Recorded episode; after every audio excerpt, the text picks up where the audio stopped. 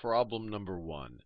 In the number 2010 or 2010, the value represented by the digit 1 is what fraction of the value represented by the digit 2? So we have the number 2010, or we could rewrite this as 2000 plus 0 hundreds plus 10 plus 0. And they're saying the value represented by the digit 1, well, the value represented by the digit 1 is 10, is what fraction of the value represented by the digit 2? Well, the digit 2 represents 2,000. So the fraction is going to be the 10 divided by what the 2 represents, 2,000. The 1 represents 10, the 2 represents 2,000. You get, let's see, we can cancel out a 0 right there. We get 1 over 200, which is, which is choice B. Problem 2. If p is a positive integer, which of the following must also be a positive integer? Let's see. Choice A, 1 minus p. Well, if p was 2, 2 is a positive integer, then 1 minus 2 would be equal to minus 1. And this is not a positive integer. This is a negative integer, so it can't be A.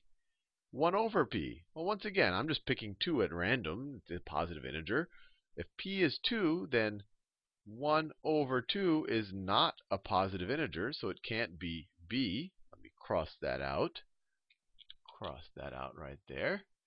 Well, I'm just going to keep running with my number 2. If it doesn't work for number 2, it's definitely not going to work for any positive integer.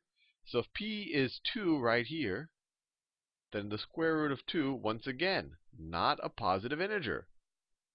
And then finally, p squared. Well, for 2, if I say p is equal to 2, then p squared is equal to 4.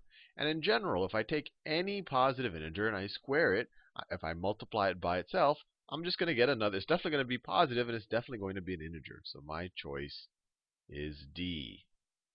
Next problem. Problem 3. Let me switch colors just for fun. According to an article in a financial journal, a certain company earned 3.85 I mean, why isn't it writing? Oh, I haven't selected that late. Earned $3.85 million last year.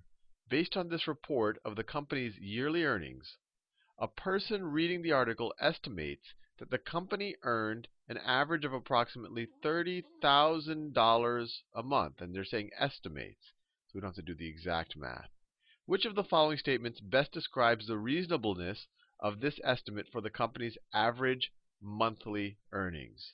So $3.85 million last year, and they, we want to be able to estimate how many how many monthly earnings. So we want to divide 3.85 million by 12 months, right? That's, that's 3.85 million a year, and we want to divide it by 12.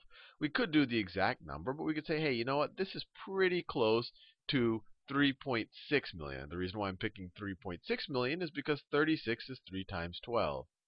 So if we do 3.6 million, we could say that this is approximately 3.6 million divided by 12, which is equal to what?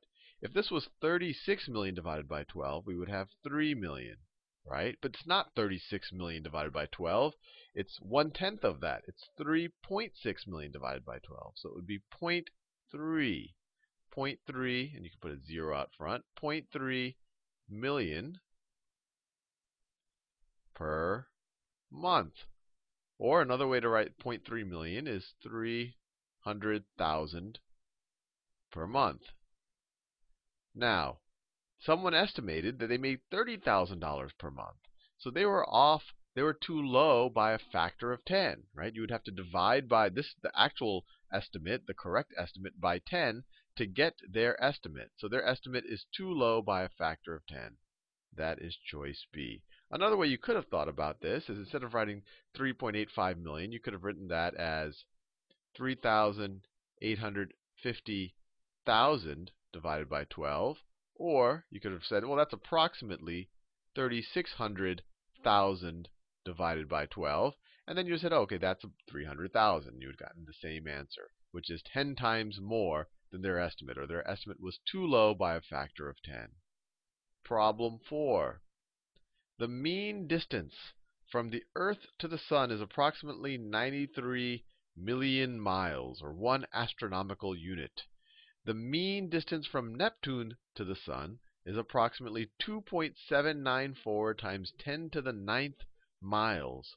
What is the approximate mean distance from Neptune to the Sun in astronomical units? So essentially, we want to divide the average distance of Neptune, 2.794 times 10 to the ninth miles, divided by one astronomical unit, which is 93 93 million. When you write it like this, it's kind of hard to digest or see what's going on, but what we can do is write this guy right here in scientific notation as well. So 93, 93 million, 93 million looks like that. We could say that this is 9.3 times 10 to the 1, 2, 3, 4, 5, 6, 7th power.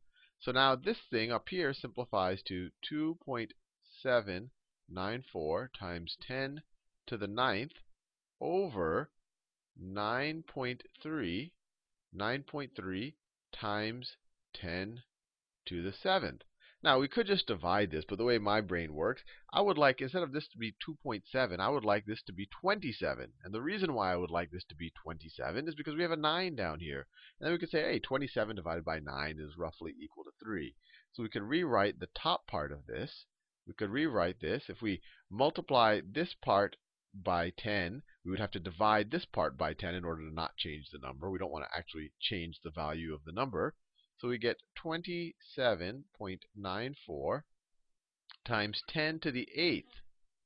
Right? All I did is I multiplied this part by 10, and to offset that, I divided this part by 10. 10 to the 9th divided by 10 is 10 to the 8th, divided by 9.3 times 10 to the 7th.